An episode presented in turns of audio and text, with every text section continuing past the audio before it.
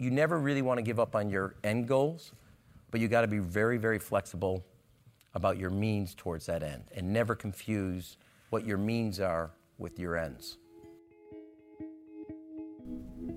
Welcome to View from the Top, the podcast. That was Rahm Emanuel, the mayor of Chicago. Emanuel came to campus as part of View from the Top, a speaker series where MBA students sit down to interview top leaders from around the world. In this episode, Emanuel reflects on his role in the Chicago tre- teachers' strike of 2012, shares tips on making deals, and warns students about the downsides of what he calls moral victories. You're listening to View from the Top, the podcast.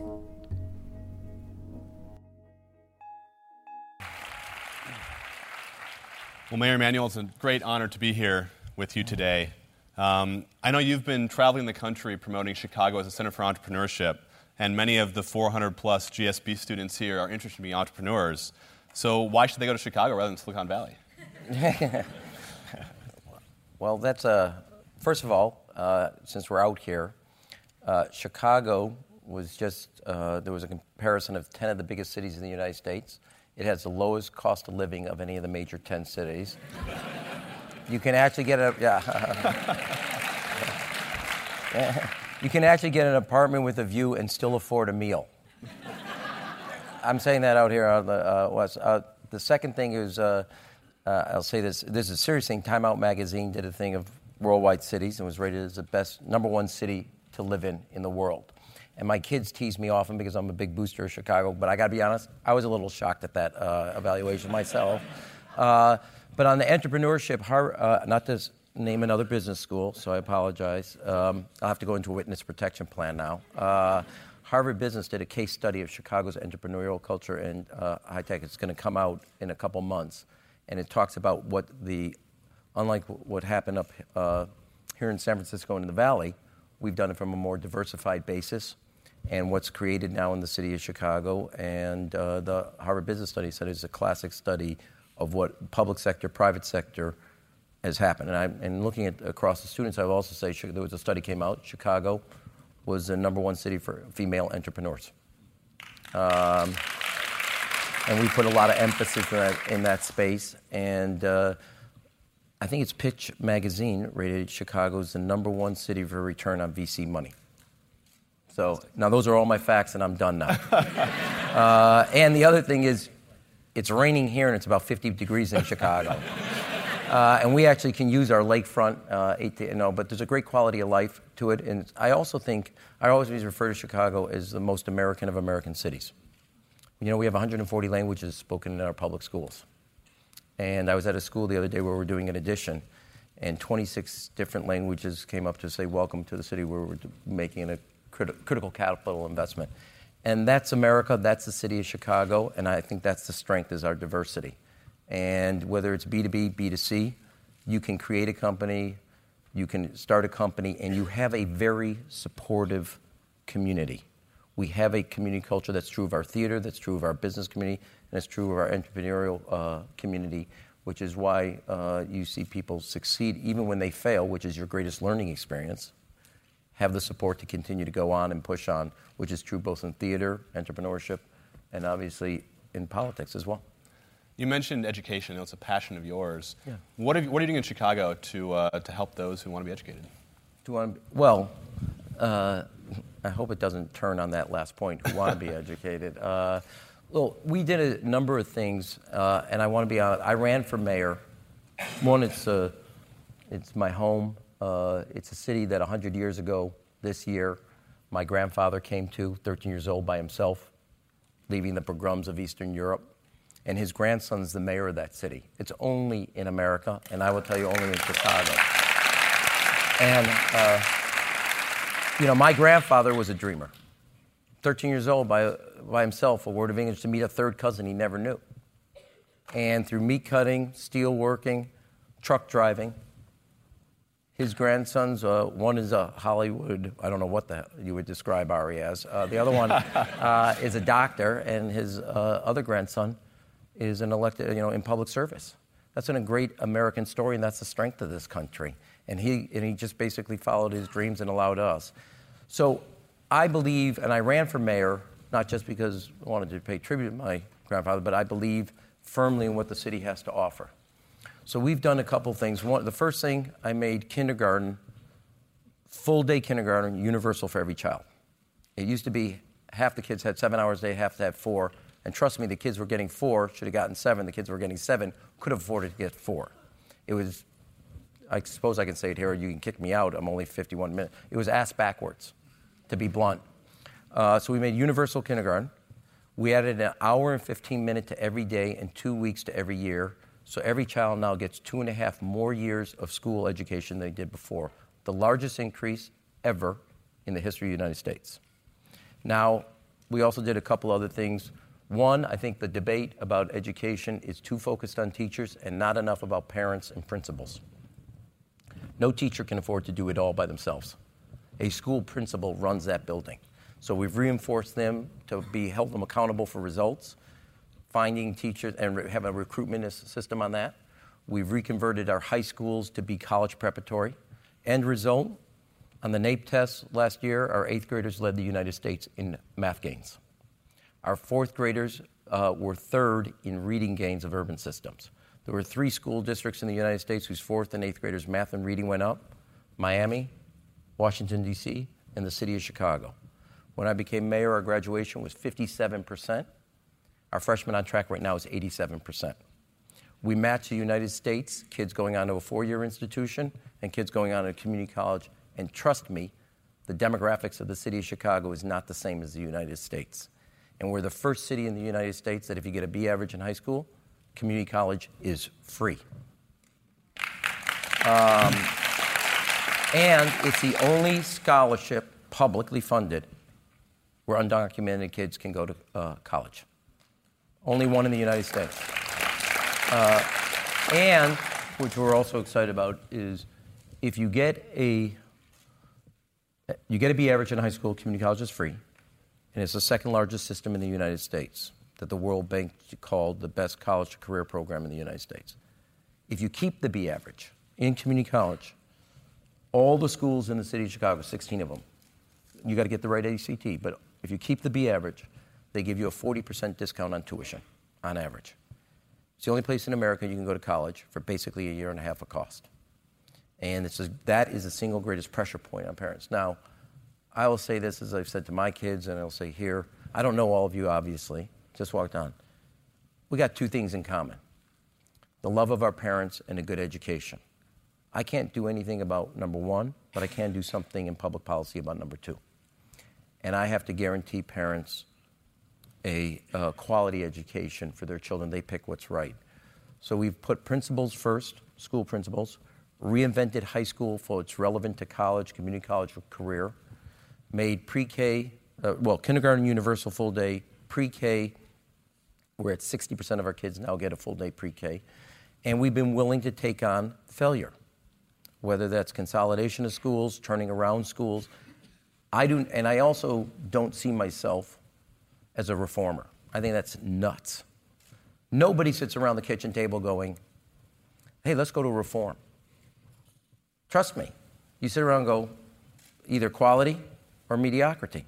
And I want quality for my kids. And the goal should not be reform, the goal should be quality.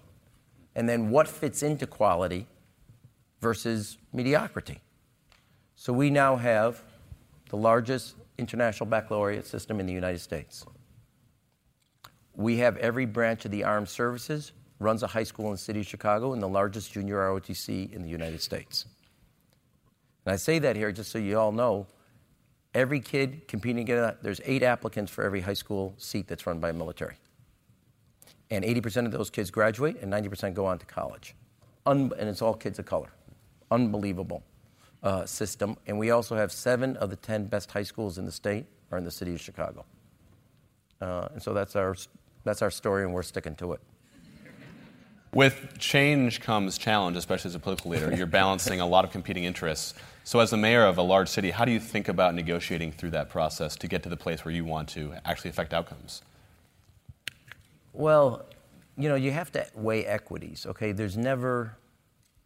Um, look, life is a series of trade offs, okay? That's not different in public policy, but you have to weigh as I do when I go through budgets or exercise, I always say to my staff, pain to pleasure. But I mean, uh, what I mean by that, I can see by the stunned faces, that was really insightful by the mayor. Uh, uh, how much pain am I ready to give to how much gains? And I'll give you this one story. Uh, you know, it was about the third day we were having a teacher strike. It was over the longer school day and the longer school day. And I made a pledge when I ran we were going to do it. Chicago, when I was mayor, or before I became mayor, had the shortest school day in the United States of America. If 85% of your kids are in poverty, would you design as a ticket out of poverty a five hour day, five and a half hour day? That's what we had. We had kids out of high school going on the streets of Chicago at 220. Really? And we couldn't afford recess because we couldn't give up the academic time, which everybody knows kids need recess. Actually, it's actually conducive to academics, that exercise. So I know it was about the second or third day, kids, you know, teachers are outside my house screaming at me, screaming at my kids or whatever. And I'm about to walk out, and Amy looks at me and goes, You know, I've seen you through an impeachment. I've seen you through health care. I've seen you through NAFTA. I've seen you through the assault weapon ban. She goes, I've never seen you calmer, like in one of these. I said, I've never felt more right about what I was doing. And I walked out to, you know, at the front door.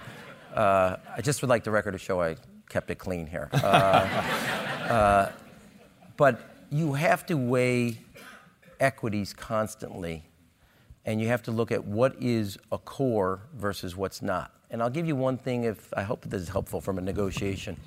So I was, Bruce Reed and I were responsible in the balanced budget agreement in 97 for getting kids health care. It was kids who were two, parents worked but couldn't afford, Medicaid, they were too high, too high income, yet the private sector, they didn't have health care. And so President Clinton had negotiated or had proposed pediatric care and eye and dental, but part of Medicaid expansion. Gingrich responded pediatric care, no eye and dental, and outside of Medicaid. Well, it's pretty straightforward. I mean, now in retrospect, looks straightforward. So we said, okay, here's the deal. We'll do pediatric care plus eye and dental, which is what President Clinton's health care proposal, but we'll do your idea outside of Medicaid, which was a cigarette tax, but separate. It was called Kid Care, separate from Medicaid. They got their win because they hate entitlements. They didn't want to see Medicaid expanded. And President Clinton got his win, which was expansion of kid care or creation of kid care, but with eye and dental as part of care. And they, so everybody got something that was core to their effort. And we could have sat there beating the crap out of each other, but at the end of the day, it was finding out a place which was a good enough win for them and a good enough win for the president to move forward. And Bruce Reed and I and Gene Sperling were the key. And you never really want to give up on your end goals, but you got to be very, very flexible about your means towards that end and never confuse what your means are with your ends. And sometimes it's very hard in the midst of a battle where if you're a middle child and you want to win every point, uh, uh, a moment of self reflection, uh, that don't remember what your goal is and then be f- strong about that, but flexible on the road uh, of what which road you would take to get to that goal line.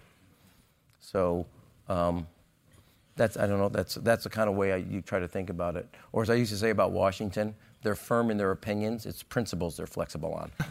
uh, I left the town, so I can say that. Uh, you mentioned your brothers. Um, it seemed like the Emanuels were destined for greatness, whatever they did.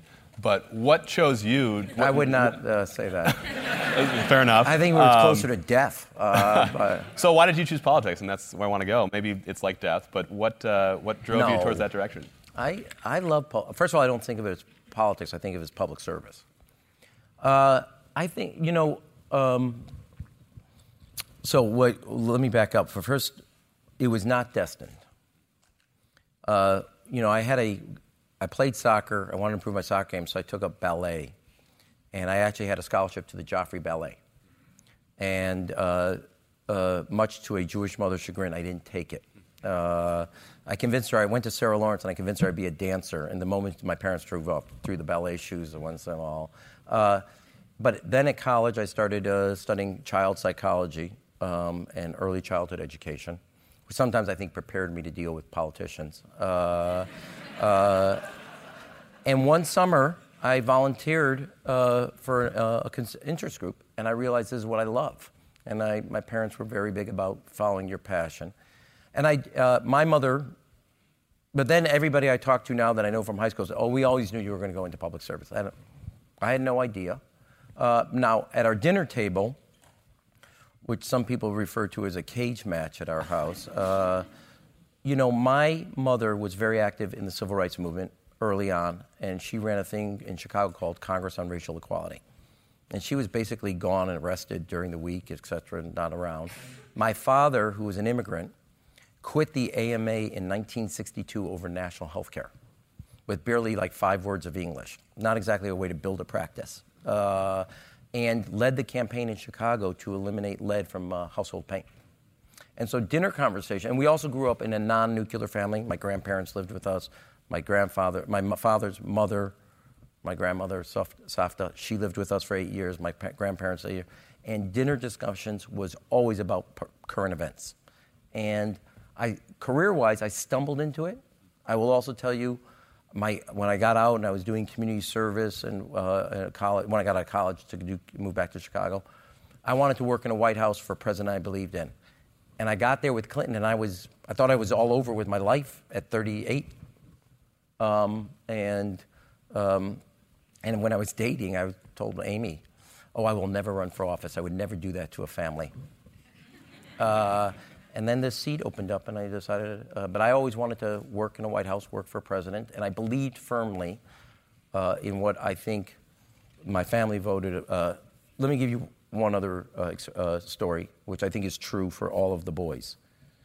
So, in our family room, on the wall, was in the middle was a picture of my, gra- my grandmother on my mother's side's purse and the passports for my grandmother and my two great aunts to come to America.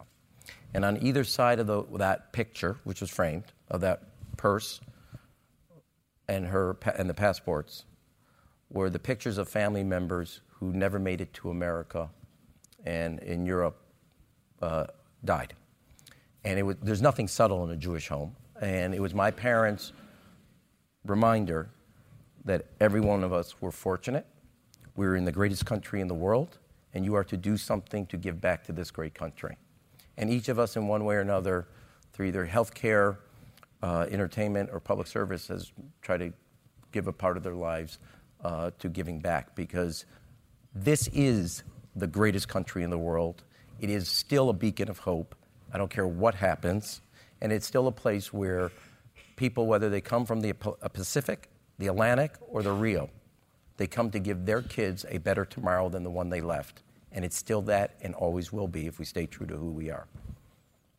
You served uh, two presidents in the White House, President Clinton and President Obama. um, what was the worst day in the Clinton presidency for you, and what did you learn from that that helped you in your future career? That's, you know, one of you guys get your knapsacks out, man. We're gonna stay here for. There's a. What's my worst day? Like a, or a slew of them. Well, worst let's, see, let's just roll them all out. Uh, uh, well, there's a personal, and then there's a. Uh, so I'll give you. Um, oh my God. This this should be good. No, it's not. it's not. Uh, so I told you, I, you know, my life, my lifelong dream, right? I'm going to go to. I want to work in a White House for somebody I believe in. So Amy and Amy was still in Chicago. We're dating. She decides she will move to Washington and join me on this. Once in a lifetime, I'm gonna work for a person in the White House. Six months in the White House. Now, my recommendation in the White House: don't really say what you think to the first lady. Not a good idea. Uh, and it was around the travel office, and I had tried to stop us from doing the tra- travel office. We'll just leave it there. Uh, so a- we buy a place together, and I don't have any money. Uh, but anyway, she arrives the day that I was being told I was being fired. Uh, not really a good thing. So she doesn't have a job. I'm out of a job, and we have a mortgage that we can't afford. Uh, that was kind of a low moment. Uh, uh, that's a personal low moment. And I do not know, except for my parents, my father, where I found all of a sudden I said to the chief of staff, Well, I'm not leaving until the president tells me I'm gone. I don't know where I thought I would. What chutzpah? I mean, it's got. no, I'm not leaving until the president tells me I'm fired. And he says, What do you mean? I said, I'm not going. And I basically knew that the President Clinton wouldn't fire me. And I don't know where I found, I'll just say chutzpah, we'll leave it at that. uh, and so that was a very low point. Um, and I'll tell you another low one. So, um, so that was one low. End of the day, I didn't leave, and they gave me as my concession, so I didn't get fired, obviously. And I was given NAFTA to save, and that's when we had like three votes. Uh, and so, like, here, give it to Mikey, you know, like here, right? and we ended up, uh, I said, we, Bill Daley, uh, and I have, I just talked to, I'll tell you a funny story about that too. So I'll come back. That was a low point, and here was another. Uh, Bruce Reed and I were responsible for welfare reform to get it done. And if you go back then, uh, that was a, a, big thing about work. It was a big thing for a Democrat to end entitlement. And uh, a lot, and it was very contentious. And it's actually, to be honest, it was exactly what you want in a public policy debate. I remember when uh, President Clinton walked into the cabinet room, we had tw- an hour to decide to sign or not sign. He had vetoed two prior bills. The White House was split, et cetera. And you would actually, in your mind's eye, would want that four-hour debate about something really intense that you were about to embark on something you never, the unknown. Was it worse than the known, even though the known was a failure? and not succeeding in trapping people in dependency, uh, etc. But in this whole process and debate, so, and he's a good friend, so let me just say this. There was, you know, Senator Moynihan, then the late senator, was saying that kids are going to be on cr- crates sleeping out in the middle of the night. And it was a really contentious debate as a country about whether, for the first time ever, we ended a guaranteed entitlement to some minimum. And um, on the high holidays, this is also the rabbi that married us. On the, uh, on the high holidays, my rabbi attacked me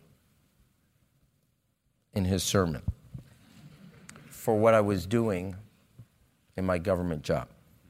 And um, uh, I'm still a Jewish, uh, uh I still go to synagogue, no, but it was actually, and it, it was intense pressure because there was a lot of pressure in the White House, a lot of people against the bill and there was a few of us for the bill, and willing to take the risk of the unknown versus the failure of the known, and thought we had done a good job in negotiating true to the president's policies.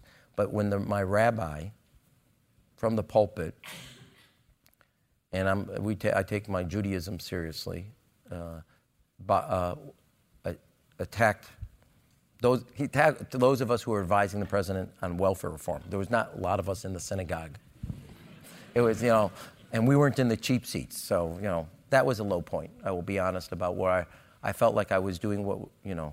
I have a rule about politics, if I can, uh, because it runs against, I think, the grains of what people want to think, which is I think you have to be idealistic enough to know why you're doing what you're doing, and then ruthless enough to get it done. Uh, sometimes my uh, family thinks i have got the ruthless thing down really tight, uh, working on that. No, that's a. Uh, but I think you know a lot of people like to think back and oh, this idealistic, et cetera. You know, I'm a lover of reading history. Lincoln was idealistic enough, but he was also ruthless. Okay, he didn't start the. You know, I teach eighth grade civics class. He didn't start the war to end slavery. Now, you can see and read his early speeches where he was thinking, but he knew if he got there too soon, he'd be you know, way ahead of where the country was, and he couldn't move it. Uh, and so he knew in his mind's eye where he was going, but you've got to be idealistic enough to want to put up with this all the time, and then ruthless enough to get it done. And it's not an either one. And so uh, the low point in the Clinton was being able to be true to what I thought was right, help a president see through what they wanted, and then uh, be able to take your rabbi's personal criticism you in front of 1,600 other fellow worshipers. When you took over as that chief, was it for Shabbat services. I'm never stepping foot in that synagogue again. Okay, go ahead. Uh, when you took over as chief of staff in the White House, uh, very early on, the president wanted to push for health care reform, and you were one of the early uh, opponents within the White House and then changed. But how do you think about being. I wouldn't say opponents, but. Well, maybe okay. recommended against it. How do you think about being a, a principal to a leader and having a robust debate and then going out and selling his policies when you may not agree with everything? Well, that's. Uh, well, first of all, uh, you owe the president the honesty.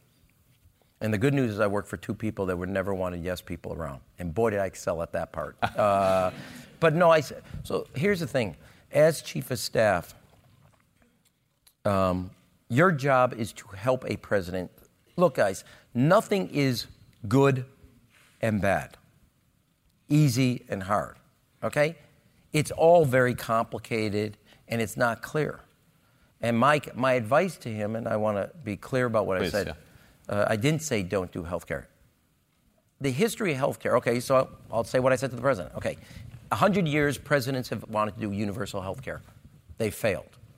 Every president has tried, has universalized a segment of the population, not the population. Medicare, seniors. Medicaid, poor. Veterans, kid care. Nobody has succeeded at universal health care. My advice was know what has come before so you understand this. And as you go forward, in the top drawer of that oak desk, what's plan B? Because we're more likely to get to plan B than to plan A. And if you get to plan A, the consequences, given you're going to take on one sixth of the economy, is going to be unbelievable, both to you trying to do something else and to everybody else. You know, one of the things I always say, I'm proud to have worked for the president, but if it wasn't for the 06 and 08 House gains, he wouldn't have gotten his agenda done. It's just not possible. And I spent a lot of time recruiting a lot of people and convincing them this was worth doing. Okay, so that's A. B, I had to evaluate for him, which is what he wanted, what are the trade offs between the end, the means, and what is the pain to pleasure. And if I didn't do that, I wouldn't be doing my job as chief of staff. And once he made his decision, my role as giving advice and counsel was over, and it was to go get the votes. Now, some people argued, you know, like I, I said to him, I said, uh, another anecdote or another story. I said, oh, I'll make this deal, but I said, we're not having the House vote on Zach's bar mitzvah. Big, big deal, because that's exactly what happened. So Zach's done with the Haftorah section. I'm running out of the synagogue, going back, and we're getting Bart Stupak and the 13 Catholic Republicans on, uh, on uh, birth control and legislation. We did a legal document, and Bart used to work out with me, etc. And so my only point to him was understand what it's going to take politically to get this done. And if you get it done, what are the consequences of getting it done? And there's good things policy wise, and there's challenges politically. And uh, after health care, there was Dodd Frank, but I'll give you the rest of the presidency was executive orders. You didn't replenish the political bank, you drained it. And if you are a Democratic president with a great vision of what government can do and what you want to do, understood, and that was my job was to say what I believe, and I believe that, and I'm happy he did it. I think there's been great things that's gotten done, but if I had not done that, you know, then all this notion, oh, go into the White House, go into that Oval Office and tell them the truth. Okay, I did. That's what I did, and I believe still to today you have to evaluate equities, and it's not A to B. There's a lot of complications to it. And you give the president advice, and he makes or she makes the decision, and then your job as a staff person is to execute it. And that's exactly what I did. So in 2011, you went from being that executive agent of the president to actually being the principal yourself. And what kind of leadership changes did you have to make, or what kind of things as a leader did you have to shift about your engagement with your staff to actually be the person in charge? Thank God you're not interviewing the staff. Uh, uh, so, uh, there's a couple things. Well, first of all, there's a di- you know I think there are three qualities a chief executive has to exude. This is true for president. It's true for uh, mayor. Uh, true for governor. But I, I, can't say it for the private se- private sector. But I can say in the public sector, you always have to communicate strength, confidence, and optimism. nobody goes for the weaker, not sure, insecure, you know, or you know, a dark person or whatever. So y those are qualities, but in a chief executive, remember, unlike an elected official who's a legislator, as a congressman, you have to represent people's views. As a mayor or as a president, they give you, you know, that responsibility to take care of business, not to represent them, not, not, not to represent them, but to, it's a different role and a different function. And I'd run for office before, been a chief of staff to run a White House. Uh, and mayor, though, is, uh, it is a transition from being an agent for somebody else to being the principal for your city. Totally, it, is a different voice and a different uh, role. But I've uh, been in office before, and so that, and one level is not different. On the other hand, there are things I do when I was a congressman to chief of staff that I continue as mayor, which are weekly reports to keep tabs on what I need going, uh, and making sure that people are executing on a certain mission. Like this Thursday, I'm giving a major address. It's a five-year anniversary of the first address I gave on infrastructure and laying out our plan from our runways to our rail to our roads and what we're doing and stuff like that. Um, but also understanding what the, the, staff's job is versus what I'm trying to do. Does last, that make sense? Yeah, absolutely. Thank you. Okay. Um, last good year, I had no idea what I was saying. Uh, You're a politician, so you yeah, did a very good job. Yeah. Um, you have a you have a bad view of what public service is about. Um, last year, your approval ratings hit an all-time low, but they've mm-hmm. since recovered. Mm-hmm. So, as a leader who's at the whims of the public yeah. to some extent, how do you get through those difficult times and then recover as you have? Find a different rabbi. Uh, you know, I think. Uh, look, um,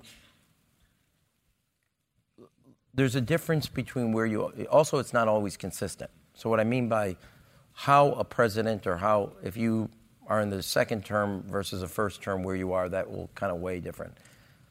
I always kind of remind myself or try to, which is the decisions we do today, and I tell my staff and my, more importantly, the cabinet, what we're doing today for the next two, three years will determine what Chicago will be like for the next 20 to 30 years. And you've got to be willing to take certain political points, pressure today that's worthwhile down the road and I, um, meaning you don't. So I've certain things I learned out of Clinton and Obama, and I. Uh, this is a bad example, but it's one to illustrate the point. Um, so we're embarking. We did it five years ago. I've raised water rates 25%, 15%, 15%, 15%, and then indexed them so nobody has to go back and do this vote again on raising water rates. And we're replacing 900 miles of water pipe, everything that's 100 years or older in the city will be replaced by 2019. Every 670 miles of sewer will be either relined, replaced, everything 100 years or older. We're replacing 167,000 catch basins and the two largest water filtration plants in the United States of America, built top to bottom. And I indexed it, and the reason is I didn't want to, once I got that vote, it passed 50 to 0. But I didn't want another mayor or city council to have to go through the politics of raising rates again. So it's now indexed. Once we're done at that 900, it will continue to fund so the infrastructure continues to go forward, straightforward. I did not think somebody should go back and try to do once I did those politics. And there's certain things of what we're doing on the rail stuff, et cetera. Take care of the politics, get it out. Uh, does that make sense what I'm trying to say? And so, in that sense, I'm trying to make decisions that I think over the sta- test of, over the time will stand the test of time for generations to come. And that, and I'll probably the biggest one, that was a bad example, but now I'm thinking about it. You know, I ran on the fact that Chicago had the shortest school day and the shortest school year, and I was going to do something about it. And I was not going to let our kids be dead last on time. And I knew that time in class mattered. And when it came to that strike, could I, have stri- could I solve the strike or not have a strike if I threw the towel and said, wow, this is harder than I thought? Yeah. Do I think another mayor after me will go back and say, I'd like to go back to the shorter school day? No. I think they're going to say, I'm glad that hour and 15 minutes was added, and now I don't have to debate it anymore. And so you've got to be, as a person, comfortable with that sometimes you're going to uh, take it in the shorts, but it's worth you're taking the politics. Now, here's the deal I took a week strike in the city. Wish I hadn't. I'm not proud of it. But was it worth the hour and 15 minutes of every day for every child and two weeks every year? The fact that your eighth graders now lead the country in math gains, your fourth graders are third in reading gains in the United States, your graduation is triple the rate of the United States of America for every year for the last four years? Yeah, it's worth it. So, four, I'll take a week strike, and our kids now are leading the country in educational gains. Totally worth it. Not a chance, not, and I would do it again. I would like not to. Uh, but there are certain things that you have, you have to, and then take, you'll take the political hit, short term, etc., if you think the long term gain for other people is worth that. Um, and that was the same thing to tell in a different venue that uh, uh, that presidents, when they make tough calls, and that chance Obama on health care, uh, that's worth doing. And you think it's worth the gain, and you're willing to take the political hit uh, and spend it. Now, it also, nothing's stagnant, you know, in politics. It's a dynamic thing. And yes, we're in a better position but you know, you go through those periods of times, and hopefully you learn something out of them. One of the tensions I think a lot of startups face is 20th century regulatory environment. Um, the 20th, 20th century regulatory environment. So Uber tried to come into Chicago. They had some challenges there. Austin has done some things to maybe exclude Airbnb, Uber, right. and Lyft. How do you think about integrating new technology and kind of cutting edge things when it comes to actually also maintaining the regulations that keep your city safe or whatever? How do you yeah. blend those two things? Well, let me, you know, we just went through this with Uber, who I also met with this morning. So we'll give you an example. The hotel, so when I became mayor, the hotel industry, we had uh, 39 million visitors. We now have 54 million visitors. And it's been an incredible growth both in tourism, beyond business travel to tourists. And we're really marketing. And the hotel industry loves what's happening, and we've redone uh, McCormick Place, our convention business, blah, blah, blah. Um, that was an official business term, blah, blah, blah. Um, so that goes forward. So Airbnb comes, and I said to the hotel industry, who's very supportive, look, they're here. We're not keeping them out. The question is, what are the rules they're going to operate under? So we did something which I'm really proud of. Beyond they paying a hotel tax, that's Airbnb, I put a 4% surtax for homelessness. And we now raise two and a half to three million dollars now, so it just started.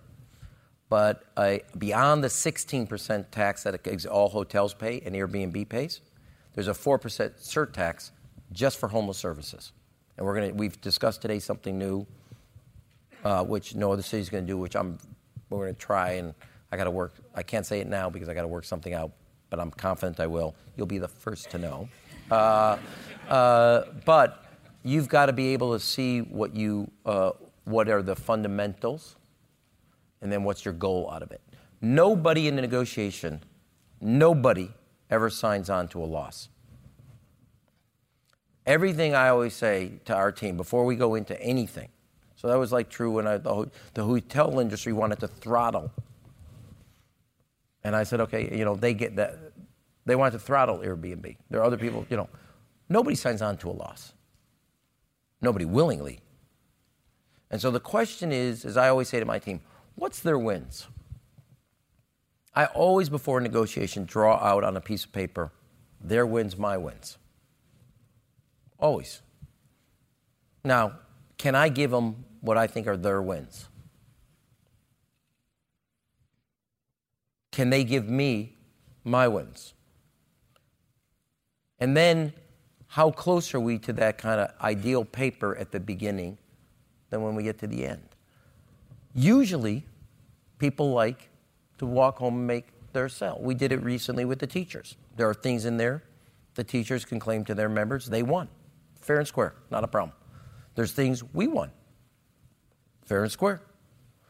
Otherwise, it's not a very good negotiations or a contract. If you try to make the other side lose, it's not usually a good way to get a deal done. And they won't sign on to it. And if they do sign on to it, it's because you crushed them, and trust me, they're going to come back and get you. What goes around comes around. So I always try to start when we negotiate something, sit at the table with my staff and roll up and say, okay, Write out to me their wins and the ones we can afford to give them. Now, write out my wins that they can afford to give me, and then let's try to keep that as our North Star in this deal. But my biggest problem for me is we kind of know it, so let's just get to it already. And usually, like negotiations have their own theater performance before you get there. And I'm not one for that. Uh, Patience is not one of my strong suits. uh, following the 2016 election, Democrats are in a tough spot. They're in a minority noticed? across the federal government. Really? Uh, in 2018, they'll have to defend Hello? 25 of the 33 Senate races. Yeah. Um, you've lost over 1,000 state legislative seats since 2009. but in 2006, you, uh, as the DCCC chairman, are you, are you, won the House. What did the Democrats have to do to regain their? Are you my rabbi? I could be if you want. Wow. Yeah, really. Well, here, look. I, prob- I, I probably shouldn't be too honest. Uh, okay. uh, so look, um, there's a couple things. Uh, no, this has not been 2016 on the House and State House. Uh, 2016 now, Democrats are at the lowest level since 1928 in the, state, in the House of Representatives and the lowest level since 1925 in the state houses. Not really good.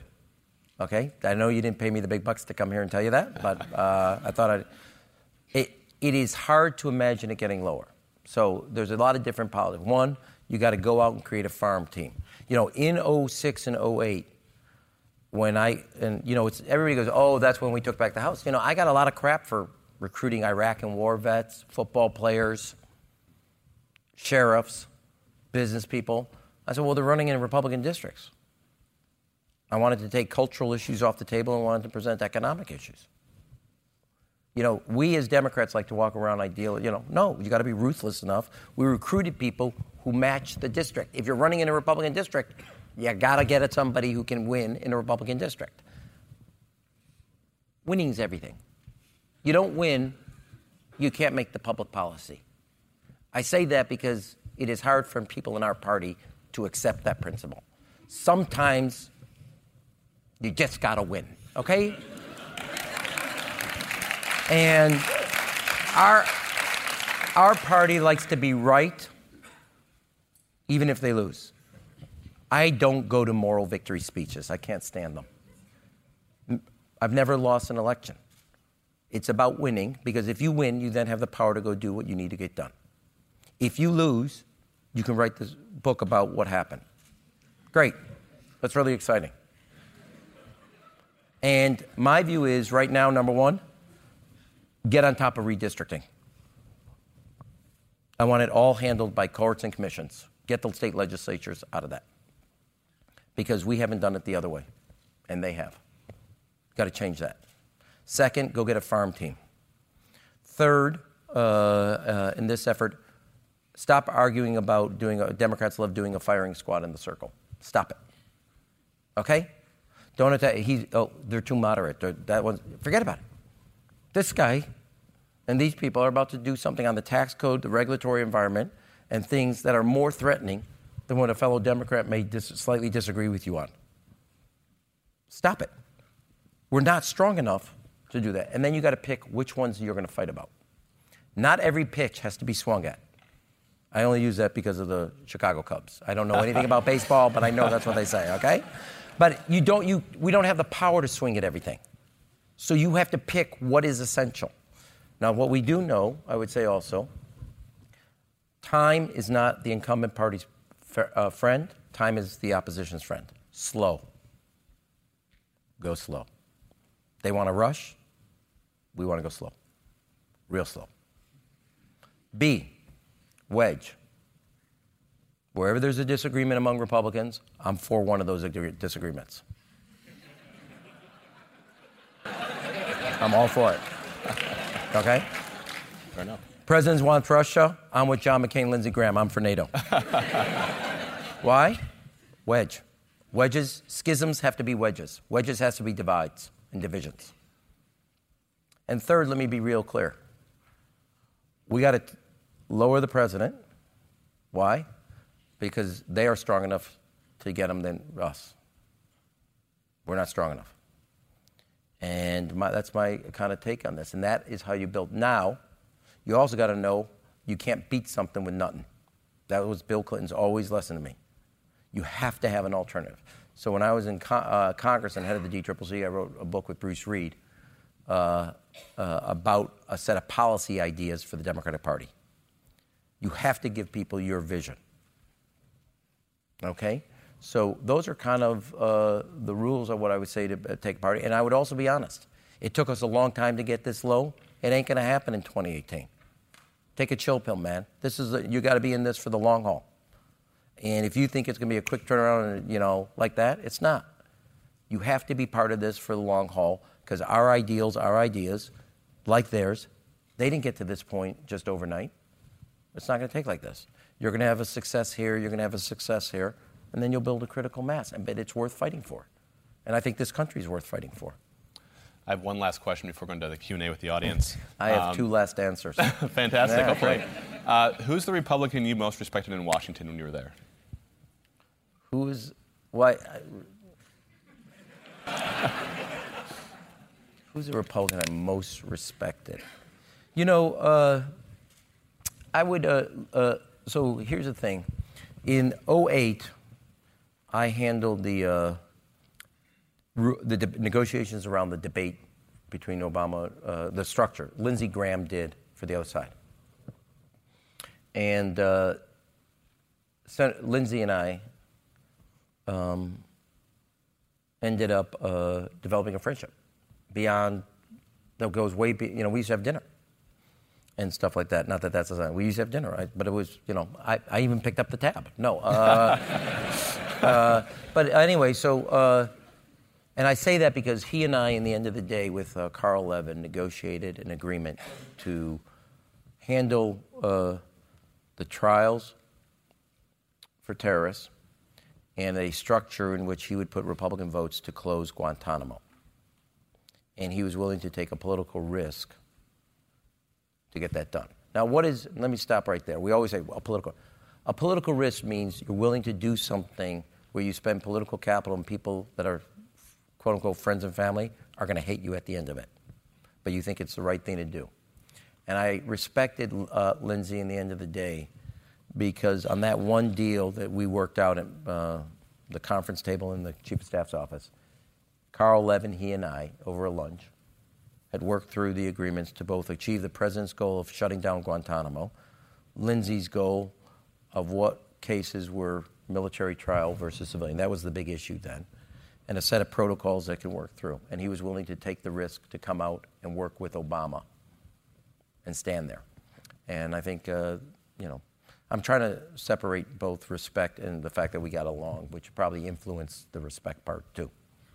Uh, the other person I would say is Senator Susan Collins. Um, and probably uh, Bob Gates, uh, Secretary of Defense. Those would be uh, the three. Um, Thank you so much. Sure. Uh, any questions from the audience? Do I call people or do you? Uh, so we got some ushers that, back there that will. Oh, just like, sir. okay. Thank you for being here. Um, sure. I was actually at your 2011 inauguration and remember how great uh, Chicago felt to live in at that moment. Feels like come on back. it feels like the political moment now is a little different, and you address this on a macro level. But I'm curious, having faced your own populist challenge in 2015, what strategies you think work for candidates or for even people who feel like they're fighting against a wave of populism. Yeah, I mean, I don't want to, because I want to take more questions. I don't want to argue out what populism means because that would be the def- definitional point here. I will say, uh, well, let me say, I'll give you. So Clinton, in tw- I was telling President Clinton, I was up for reelection in 2015, and I told President Clinton in 2014, I said, I'm just telling you right now, this is a funky moment. I said, I've never seen anything like this. Now, let me say, I have a picture in my office of the first meeting on the first day at 9 a.m. with President Obama. And you know, because the fire is in the background, it's winter, it's January 20th. If I told him in the moments, in the darkest moments of the recession, auto industry about to collapse, financial sector, all sorts up. you're going to have unemployment from 10 some odd percent down to 4.9 percent. Healthcare will basically be universal. Energy costs and interest rates will be probably at the lowest levels in decades. Will people be content or really honked off? They would have gone with content, you know? And they're honked off. Like really honked off. Uh, and it doesn't, and 4.9%, 4.8% employment. Now, I understand, and I would argue two points. There are two things that are really driving this, and I don't see them out being discussed. Or in, they're not part of what I think is the, what quote unquote is driving the populism. Two things I would say to you. One, people are more upset at the politics than they are at the economics right now. Everybody's talking about the economic. People are really frustrated with the politics and the dysfunction. Not just here. Think, look at France. Look at what's going on. The second, what's driving that? I also believe people have made uh, huge compromises about their position today. And what I mean by that is, this, over the last 20 years, their spouses went to work. Your mother in law has moved in. The kids graduate college. They're coming home. They've kind of made all those compromises, adjustment to kind of hold it all together. What is really driving people's angst is their kids. They think that even if they send them to college, that's not a guarantee anymore. And they have to go to the poorhouse just to get them there. And they don't see the political system addressing the future better. They know the future is going to be rough for their kids. And what they're worried about is the dysfunction in the system is not getting its stuff together to make that future better rather than worse. And I think that's where the populism, that's where the anger, that's where the frustration is. It's not about this class or, and I'm not saying that the last 20 years, 10 years, this kind of staticness around middle class incomes and the loss pre recession versus post recession.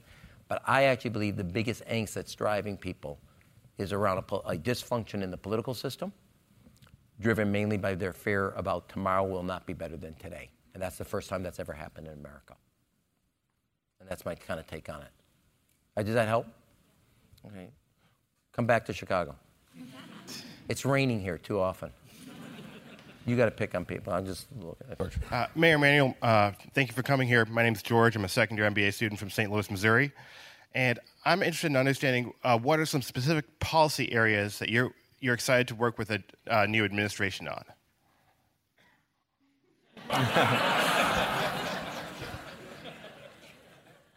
well, here's actually, I'll just give. reversing their policies on immigration, reversing their tax policy. No. Uh, uh, here's my basic uh, North Star uh, cooperate where we can, confront where we must. That's my attitude.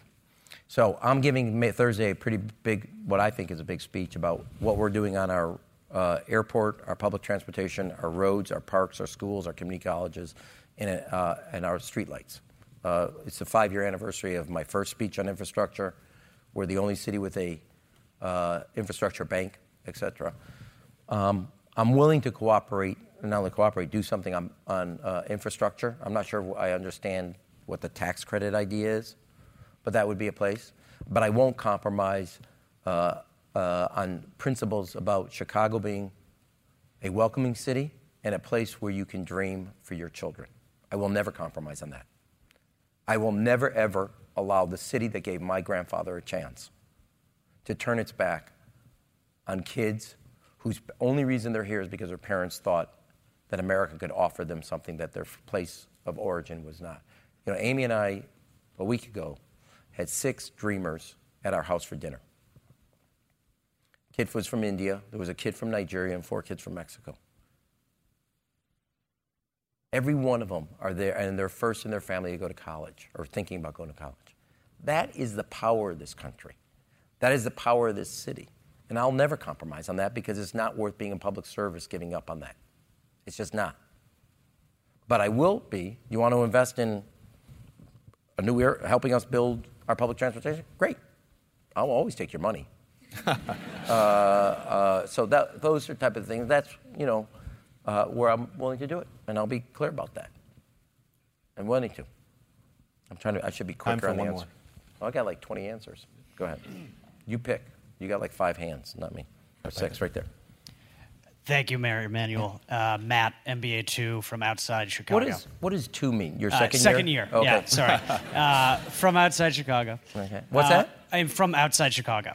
Where? Question is, uh, what, uh, what are your, I guess, what are you currently doing to address crime and in particular violent crime in Chicago? I know it's very complicated, but curious to get some insight beyond the headlines.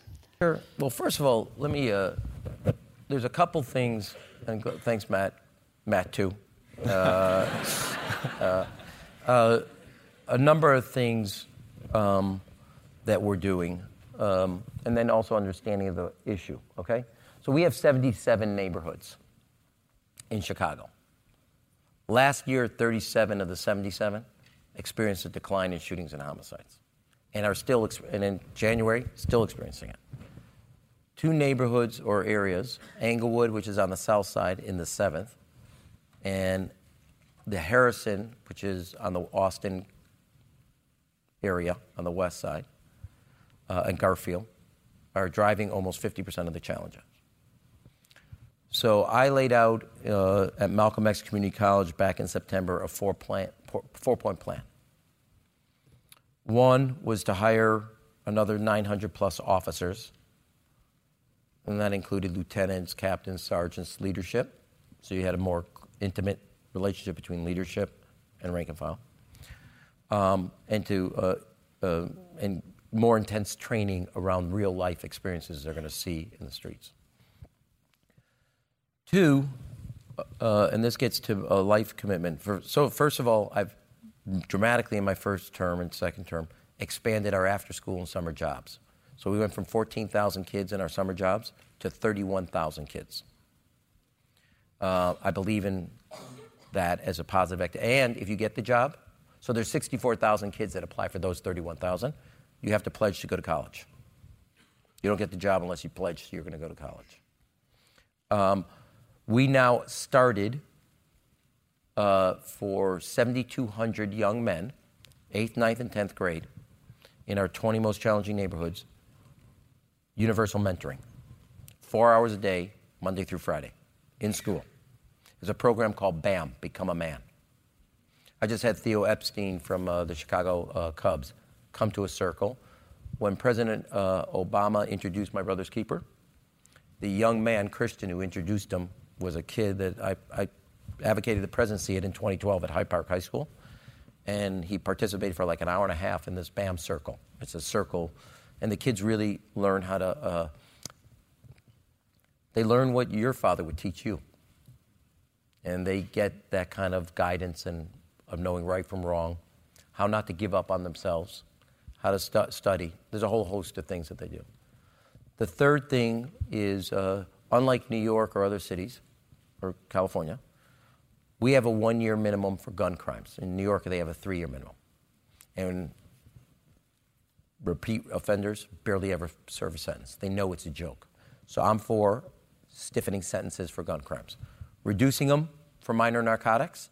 But you take somebody's life, I got no, I'm not, I'm Old Testament. Okay? I am, regardless of what my rabbi says. I am. I, my view is we did, went crazy on narcotics, but on gun crimes, uh uh And then, fourth and finally, invest in the neighborhoods. There is despair.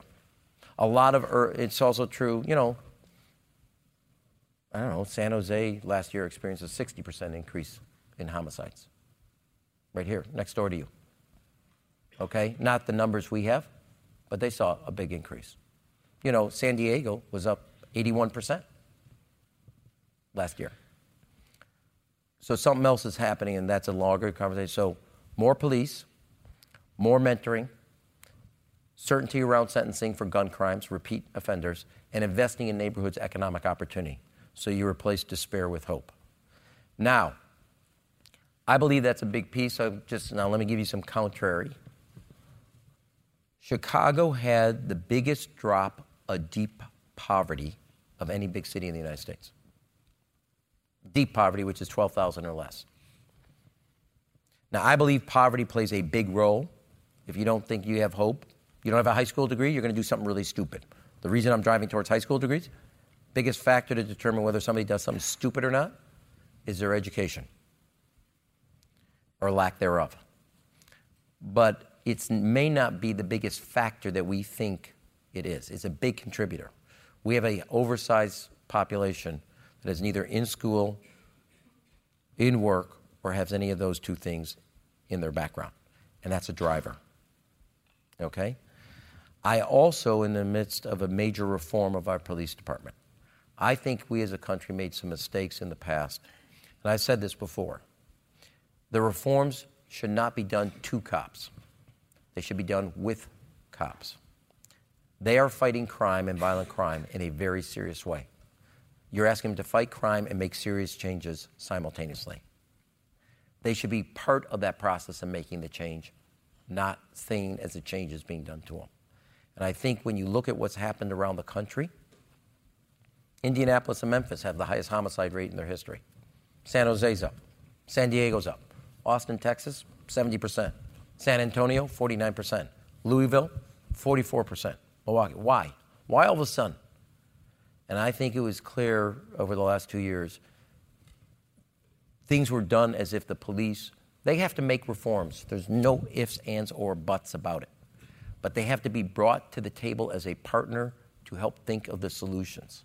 Because if you do it to them, they're going to. So the four points to deal with it and is to deal with it from an economic standpoint, a moral standpoint, a criminal justice standpoint, and making sure your officers are doing community policing in the most intimate way and building that trust. And it's, we can do it, but it's going to take not one. And the other thing is, a lot of people want to look for the one thing. You're dealing with 30 to 40 years of things, both in the police department, in neighborhoods, in the criminal justice system.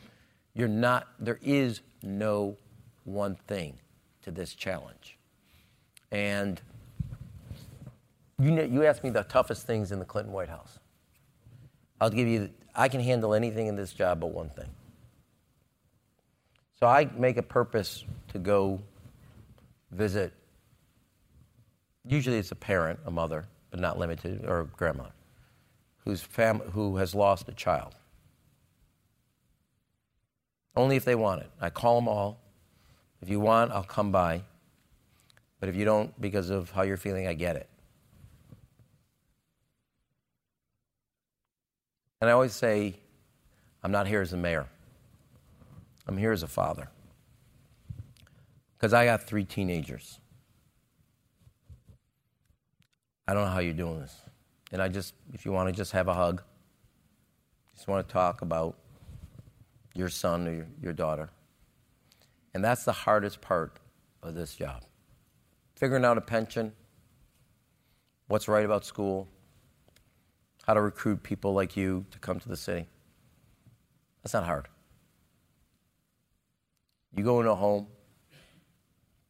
and you're a parent, and maybe some of you are, but you'll get there, where the thing, the most thing that you can do, which is to provide for your child, and you just didn't succeed, and all you have is somebody's shoulder, that's the hardest part of this job. Everything else is politics, and you can handle it. But the good news is we have a police department and a police superintendent leadership, and we have people in the city that want to make tomorrow better than today, and they're committed to making the changes necessary. And my job as mayor is to help lead that effort and bring everybody to the table to work through the solutions. And that's why this is the greatest job uh, I've ever had in public life. Yeah, thank you so much. You've been listening to View from the Top, the podcast, a production of Stanford Graduate School of Business, based on the Dean's Speaker Series. This interview was conducted by Ben Kohlmann of the MBA class of 2017. Lily Sloan composed our music. Follow us on social media at Stanford GSB. You can find more episodes of our show wherever you get your podcasts.